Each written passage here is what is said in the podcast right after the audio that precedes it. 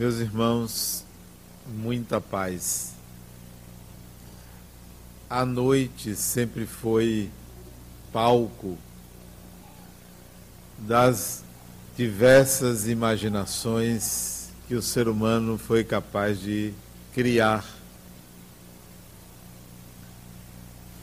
É na noite que a nossa mente constrói os mitos, as fantasias, as possibilidades mais criativas que a mente pode conceber ocorrem na escuridão, onde a luz não penetra, onde a consciência não está presente. Evocamos do nosso inconsciente tudo quanto possa ocupar a escuridão da noite. Graças à luz elétrica, à lâmpada comum ou a uma vela, nós reduzimos ao longo da história da humanidade o tempo que a consciência permanece na noite. O sono é uma noite escura, mas que logo em seguida, com o despertar, a escuridão vai embora e o dia reaparece. Ninguém gosta da noite nesse sentido. Os mais antigos, desde os tempos mais remotos da humanidade, evocavam os deuses para a proteção a essas figuras construídas pela própria mente ameaçadoras, súplicas, pedidos, solicitações de proteções, tudo isso para conter as imagens geradas pela escuridão em que a própria mente se deparava. As florestas antigas eram habitadas por monstros o céu escuro, onde as estrelas cintilavam, era também ocupada por dragões voadores, de tal maneira que toda uma mitologia foi criada em torno da escuridão. Não é à toa que algumas pessoas ainda têm medo do escuro. Por mais que estejam protegidas dentro de suas casas, ainda têm medo do escuro. Dessa forma, poderemos justificar em parte o surgimento da oração, onde se pede proteção ao desconhecido ao improvável. E a grande maioria das orações tem no seu cerne, no seu conteúdo, o pedido, a súplica.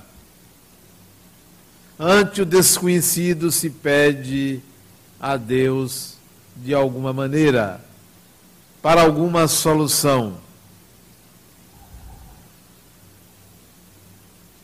E quero ler aqui uma frase que seria a próxima a ser lida, mas o tempo interrompeu. Essa mensagem, a mensagem que eu conheço há muitos anos e que gosto muito pela síntese que ela faz do que é a nossa mente. Ela se intitula Pensar e tem uma frase que não foi lida que eu quero ler para vocês. A frase diz assim: Deus é amor e não pune criatura alguma. Vou repetir. Deus é amor e não pune criatura alguma. Continua a frase. A própria criatura é que se culpa e se corrige ante os falsos conceitos que alimente com relação a Deus. Essa é a frase do Espírito André Luiz. Eu me lembro que eu usei essa frase em 2009, num seminário de psicologia e universo quântico. Deus é amor e não pune criatura alguma. É a própria criatura que se culpa e se corrige ante os falsos conceitos que alimente com relação a Deus. Uma oração não deveria ser instrumento de sofrimento. Muitos pedidos de súplica têm no seu conteúdo a necessidade de uma redenção, de um sofrimento, por uma culpa.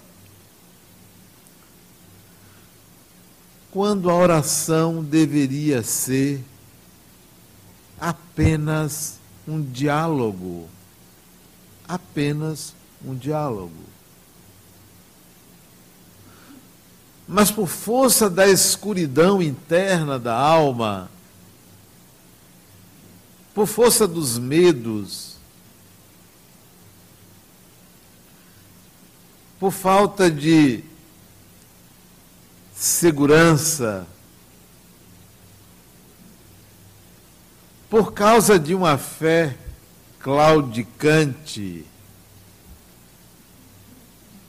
de uma fé ocasional, ad hoc, circunstancial, a oração deixa de ser um diálogo, deixa de ser uma conversa, deixa de ser uma simples ligação com o Criador para ser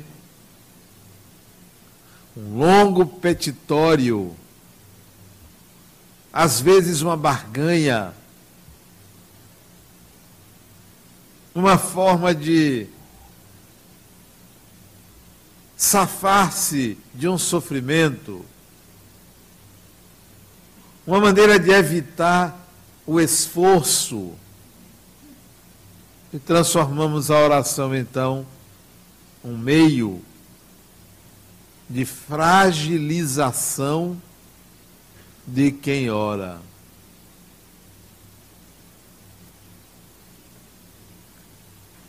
Pensar é o título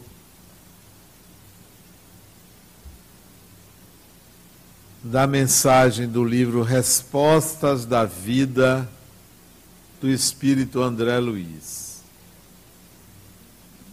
É a própria criatura que se culpe, se culpa e se corrige.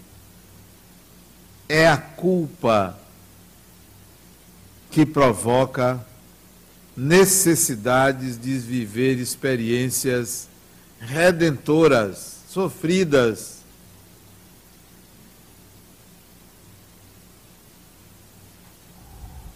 Como é que se deve orar então?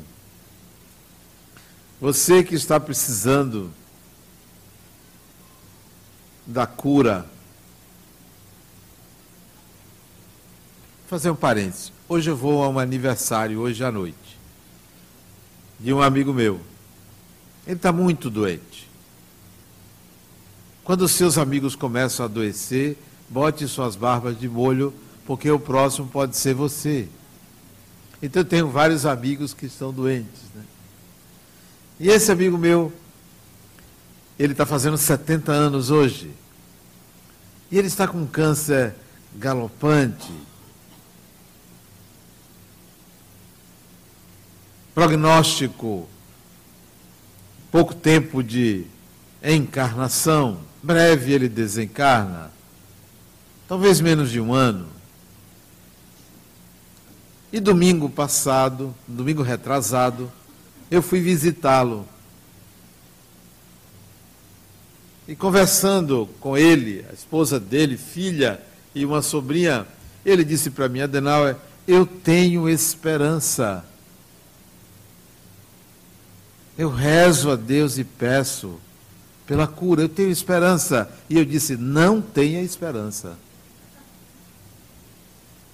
E eu disse sério, eu não disse dando risada. Não tenha esperança.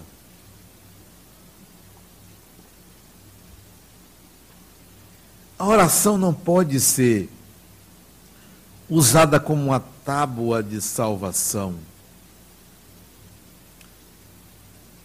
como uma fórmula mágica para a solução de situações que merecem reflexão, integração, vivência e não rejeição.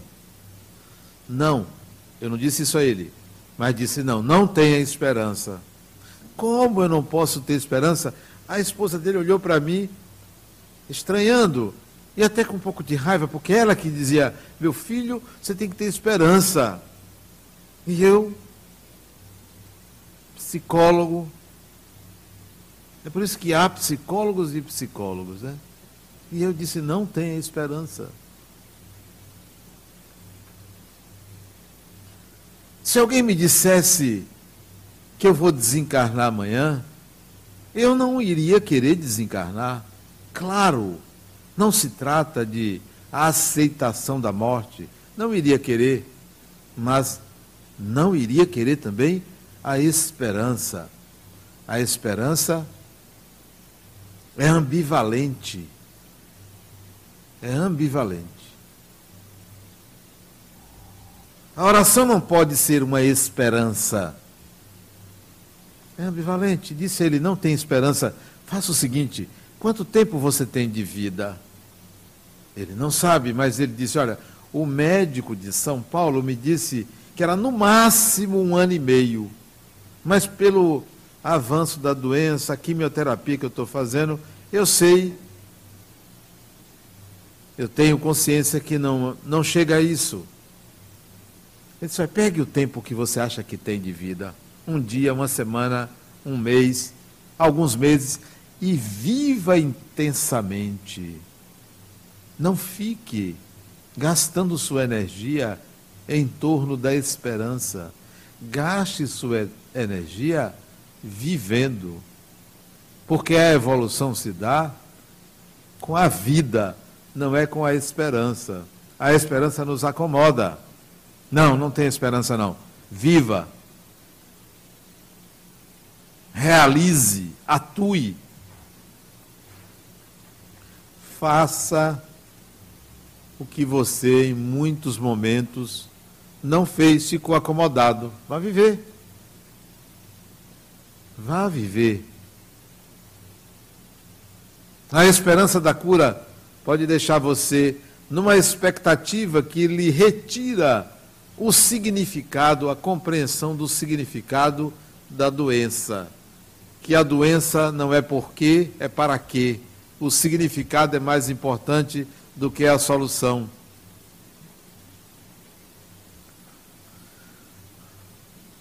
Quer orar? determine-se para que orar. Para que?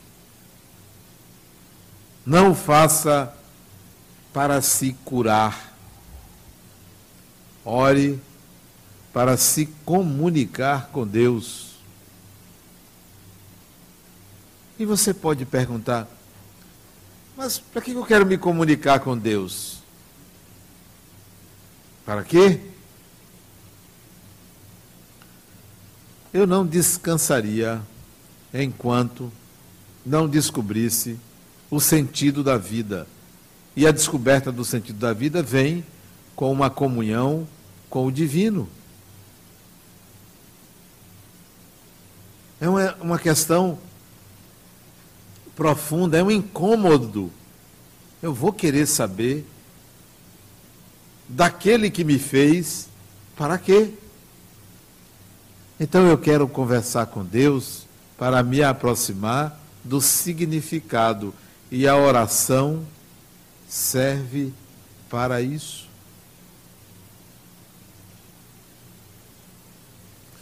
Às vezes eu utilizo a oração como um meio de comunicação com os espíritos,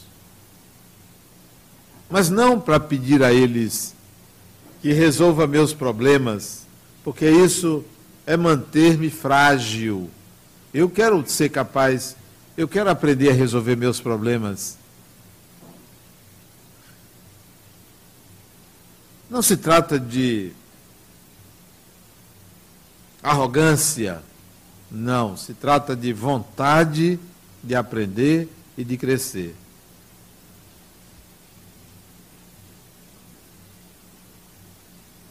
Até porque o que é a cura? O que é ser curado? Dos dez, das dez pessoas que Jesus curou, nove voltaram a ter os mesmos problemas. Nove.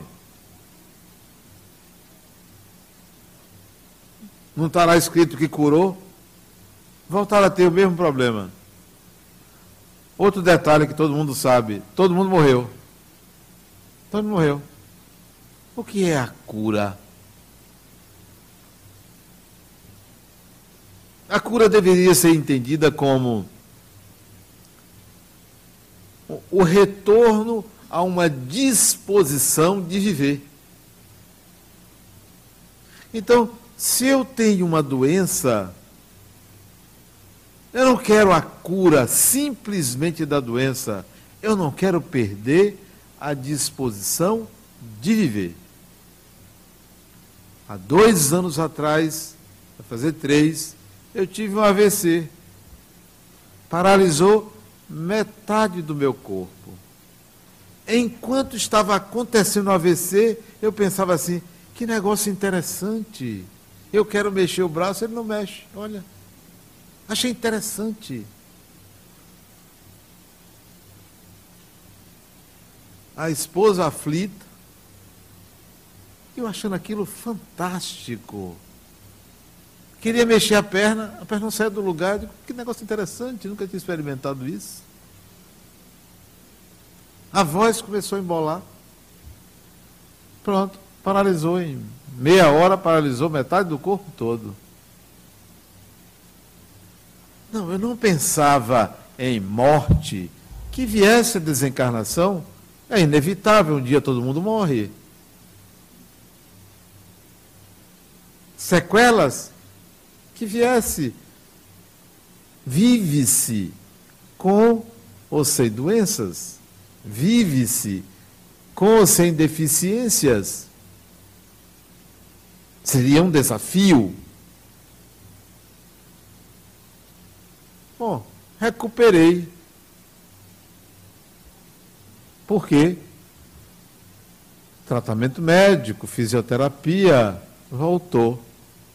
Mas se tivesse voltado, eu não queria perder a disposição de viver, a vontade de viver.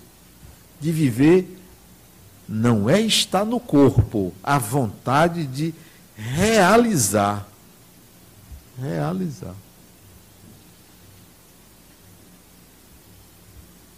que é realizar, viver, atuar, trabalhar. Se puder ser com os dois olhos, será com os dois olhos. Se for com um, será com um. Se for sem os dois, será sem os dois. Eu sei que não é simples assim, mas eu não vou usar a oração para ficar corrigindo defeitos do corpo ou para buscar uma cura só porque eu não sei lidar com a deficiência. Não vou me acomodar. Mas não iria centralizar a vida num processo orgânico. A oração é uma forma de comunicação com o divino. Elevar a mente a uma frequência acima da consciência. Acima da consciência. Eu lembro, há uns 30 anos atrás, ou mais, assistindo a uma palestra de um indivíduo que ele já desencarnou, Nelson Aguiar. Ele era um advogado, magrinho, feio que só ele. Ele fazia uma palestra e eu nunca me esqueci de um exemplo que ele deu de oração. Uma palestra que ele fazia, eu assisti ali na Carlos Gomes. Ele dizia assim: que numa igreja do interior tinha um padre que era vidente. E o padre via a luminosidade das pessoas, os mais elevados, ele via uma aura luminosa em torno da pessoa. Os mais atrasadinhos, a iluminação era pequena, 20 watts. Os mais iluminados, eu acho que era 100 watts. Pois bem, esse padre via. No final da missa, o padre diz: Meus irmãos, vamos orar. E saía aquela célebre oração que Jesus ensinou: Pai nosso que estás no céu, e todo mundo acompanhava. E ele, vidente, via a luminosidade das pessoas nesse momento. E ele notava que no final da igreja vinha uma luz forte. E ele tentava ver quem era, mas ele não conseguia ver, porque estava muito distante. Terminava a missa, ele ia lá procurar a pessoa, mas a vidência já não conseguia distinguir quem era quem. Toda missa era isto. Ele via a aura das pessoas. Até que um dia ele calibra bem o olhar. Na oração ele enxerga a pessoa. E resolveu, ao terminar a missa, procurá-lo. Era um homem. Um preto velho. Preto por causa da cor, a cor da pele preto, um senhor. E ele perguntou ao homem se ele acompanhava a oração, Pai nosso que estás nos céus, santificado seja o vosso nome, etc. Ele disse: Não. E como é que o senhor ora? Ele disse: Eu sentado aqui, boto meu chapéu no colo e digo assim: Senhor, preto velho está aqui. Eu só digo isso. Senhor, preto velho está aqui.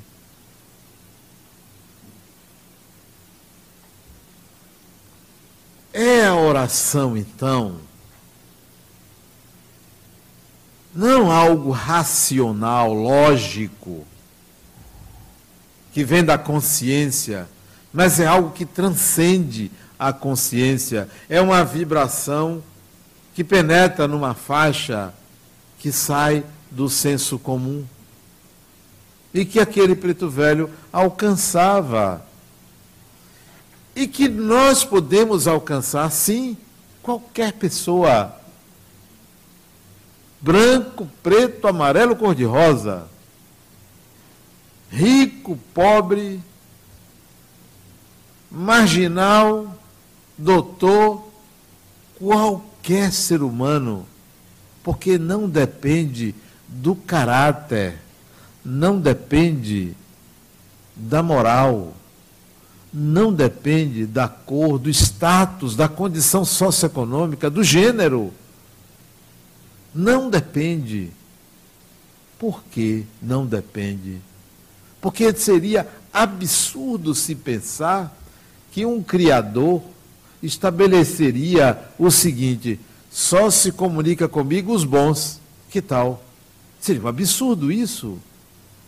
Só se comunica comigo os de determinada classe. Só se comunica comigo os que disserem tais palavras. Seria um absurdo. Não, não são palavras, não são raciocínios não são comportamentos. A oração é um meio de comunicação que independe de qualquer julgamento, qualquer, qualquer princípio, qualquer paradigma, porque é uma relação direta entre criatura e Criador. Direta. O pior assassino alcança o divino. A pessoa mais bondosa alcança o divino. Não é vedado, não pode ser vedado. Não são palavras. Deus é amor e não pune criatura alguma. Alguma. O sistema de punição é um sistema de autorregulação. Autorregulação. É você que faz isso com você.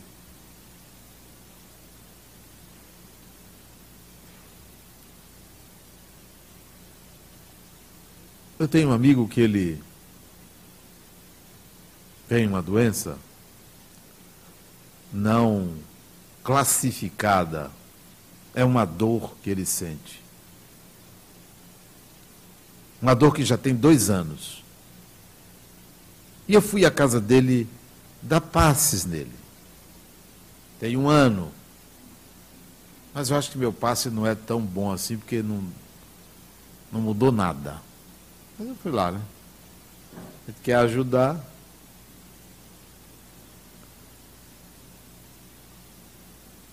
Entrei no quarto dele, ele deitado, a esposa em pé, eu comecei a aplicar passes nele e enxerguei na altura da clavícula direita uma flecha trespassando o corpo dele na direção das costas. Uma flecha metálica. Metálica. Ainda me lembro a cor do metal. Disse a ele. Disse o que vi, falei. Uma flecha metálica. Está lá. Quem botou? Quem botou senão a consciência do indivíduo? É a nossa consciência que nos pune para retirar, há que haver um alto perdão. A oração pode se tornar um veículo, um meio de compreensão dos nossos processos psíquicos, que nos liberta, a oração nos liberta dessas autopunições.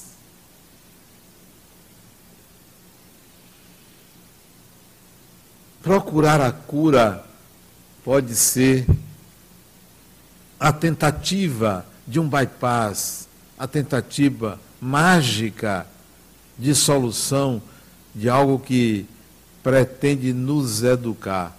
Nós somos Quirons. Quiron é um ser mitológico, mitologia grega, era um centauro. Quiron recebeu uma flechada de Heracles. Na mitologia romana, Hércules.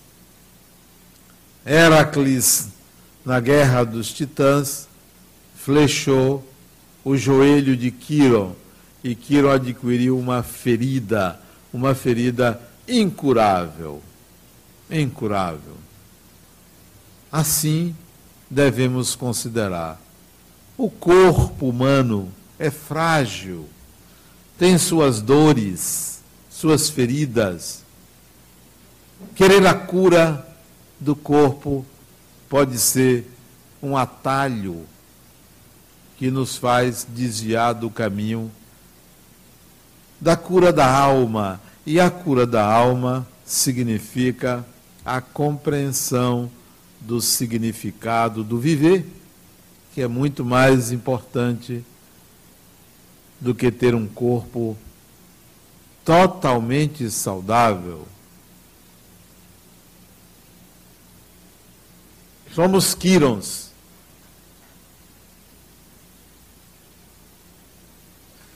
A oração que nós aprendemos na esfera do cristianismo, ela tem que ser contextualizada e não repetida. Quando você diz, livrai-nos do mal, que está lá escrito há dois mil anos ou mais.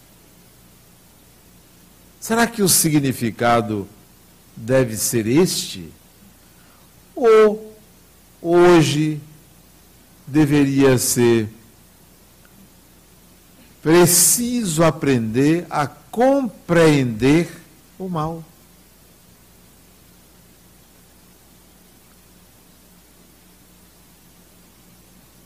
Essa compreensão talvez nos livre do sofrimento, das autopunições.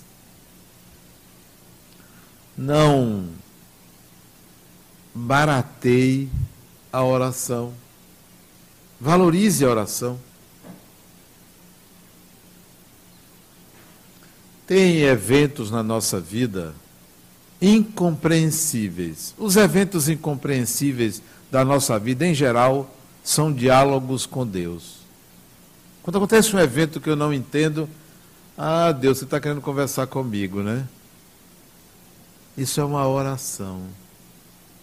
Vamos conversar. A linguagem é diferente. Eu quero uma coisa, se dá outra. A minha revelia, quando tudo absolutamente tudo estava no meu controle. Não aconteceu. É Deus conversando comigo. É uma linguagem diferente. É Deus conversando com a gente. Então, quando tudo sai do seu controle, quando você tinha direito a tudo e aquilo não se dá, é Deus conversando com você. Ou quando você tem direito a uma única coisa e recebe dez. É Deus conversando com você. Porque Deus opera de uma maneira improvável que o ser humano compreenda. Deus é incompreensível, disse o poeta Gilberto Gil. É incompreensível. E eu traduzo essa fala de Gilberto Gil como sendo Deus não obedece à nossa lógica.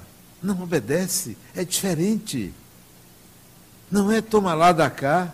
Então, a oração, ela requer uma mudança de paradigmas.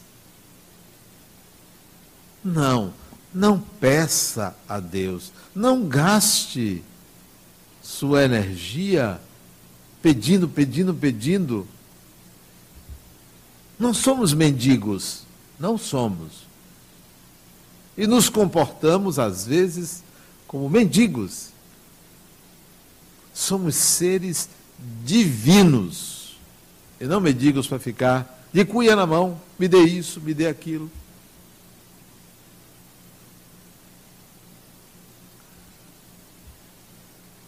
Eu digo sempre para Deus, a gente conversa muito.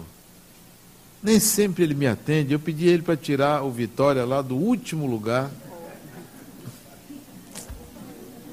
Não tira. Nem sempre ele me atende. Eu fico pedindo. Não deixe para lá para baixo, mas vai. Brincadeiras à parte, é um diálogo permanente. Permanente. Não fico pedindo, não vou gastar a possibilidade de compreensão da vida, porque quando você sabe, e saber não é ser informado, quando você sabe, você não sofre. Quando você compreende, você não tem medo. Então, se há algo a pedir, seria isso. Eu quero entender, eu quero compreender. Porque arranjar um emprego, deixe comigo.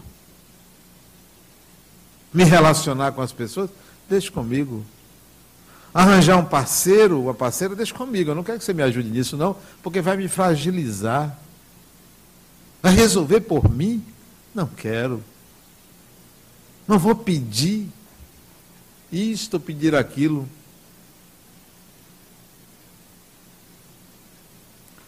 Eu tinha um irmão, tinha porque ele desencarnou, não sei se a gente continua irmão. Era meu irmão. E a gente conversava muito, ele tinha uma inteligência fantástica, uma profundidade na análise das coisas. Ele era adepto do hinduísmo, E uma vez eu disse a ele, meu irmão, tem uma vez que você estava tão perturbado que eu queria que você se machucasse. E ele se machucou. Não sei se foi porque eu queria, eu sei que ele se machucou. Teve um acidente, ele se machucou.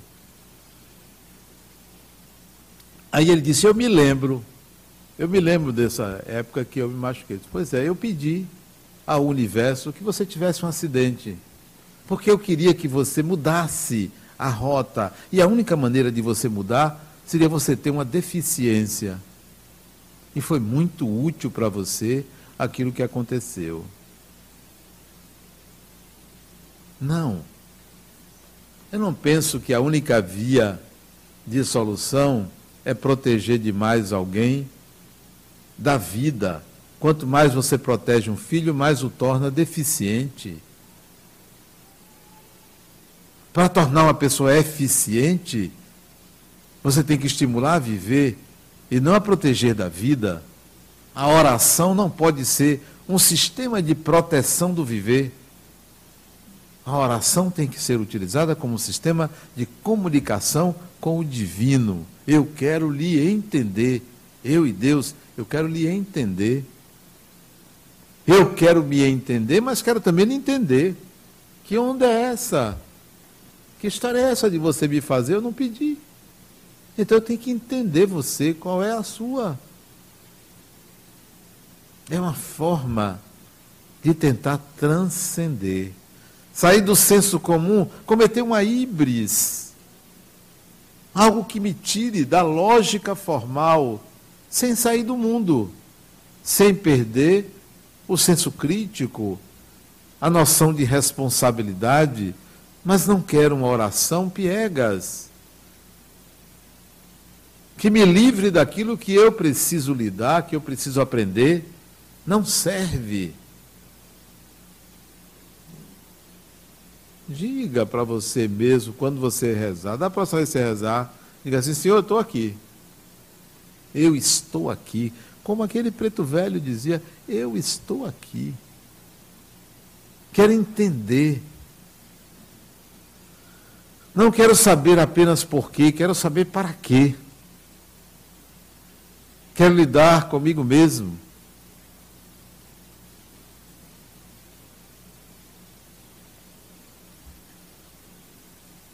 Se por acaso me cegar os olhos, eu vou querer saber para quê. Não por quê, para quê. Se perder uma perna, quero saber para quê. Se tiver um câncer, quero saber para quê. Tudo para quê? Porque eu quero entender. Quanto mais eu compreender, mais eu vou alcançar a paz interior. Há também aquele hábito salutar de orar pelas pessoas, pelos outros. Bom hábito, orar pelos outros. Mas pedindo o quê? Pedindo o quê? É claro que Deus sabe o que é melhor para qualquer pessoa. Então, o que é que eu vou pedir para o outro? Como é que eu vou orar para o outro? A oração para outra pessoa é a mesma que eu faria para mim. Que fulano acorde. Abra a mente. Compreenda os processos que está vivendo. Que não o livre do viver. Qual é a mãe que vai querer que um filho passe dificuldades? Ela vai querer proteger ele a vida toda, porque é mãe.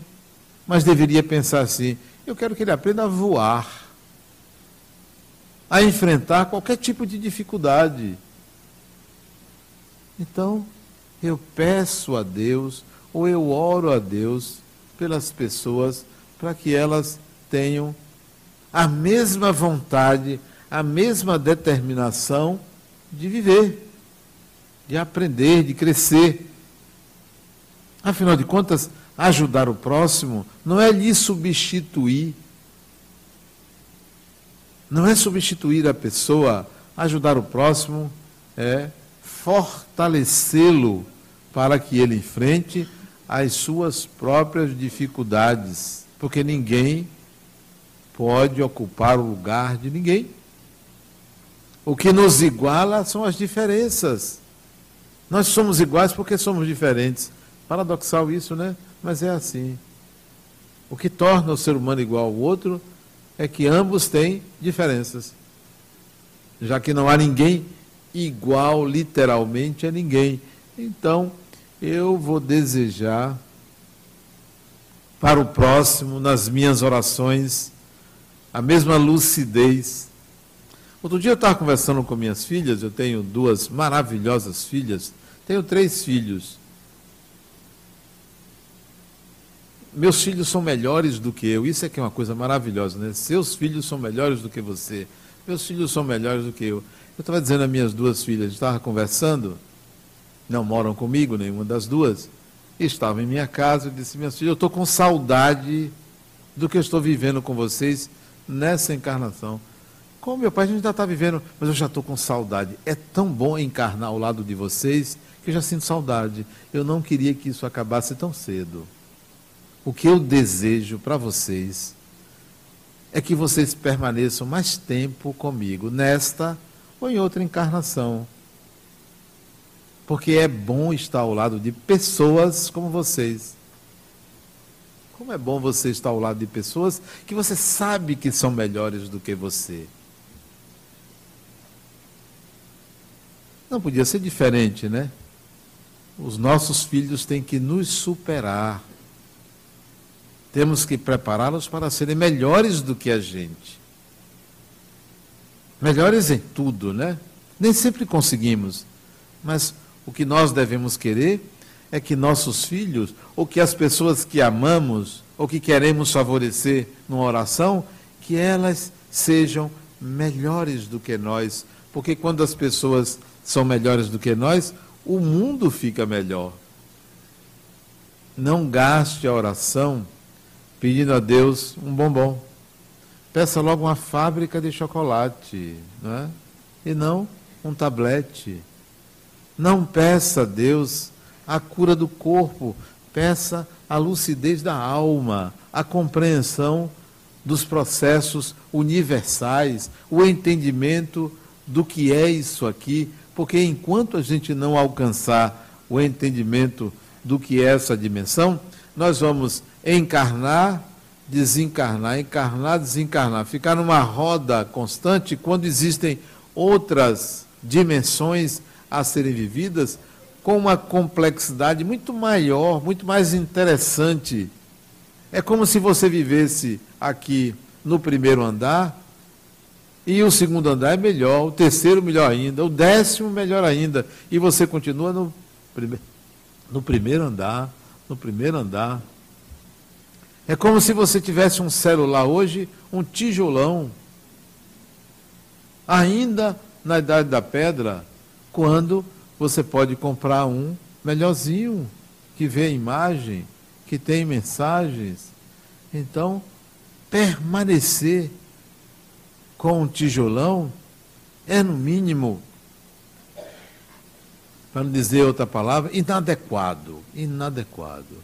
Vamos sair desse sistemazinho petitório, enganoso, queira mais do Criador. Lembra da mensagem? Ante os falsos conceitos que alimente com relação a Deus. Um Deus dispensador de benesses, eu não quero.